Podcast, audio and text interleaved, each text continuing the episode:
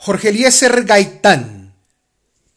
Este había sido uno de los héroes de mi infancia por sus acciones contra la represión de la zona bananera, de la cual oí hablar sin entenderla desde que tuve uso de razón. Mi abuela lo admiraba, pero creo que le preocupaban sus coincidencias de entonces con los comunistas.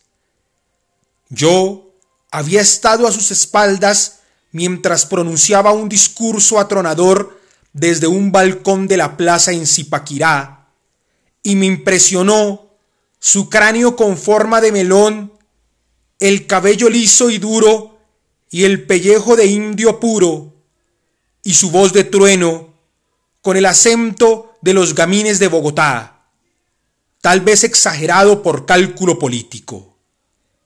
En su discurso no habló de liberales y conservadores o de explotadores y explotados como todo el mundo, sino de pobres y oligarcas.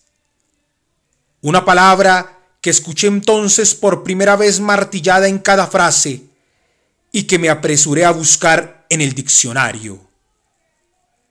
Vivir para contarla de Gabriel García Márquez.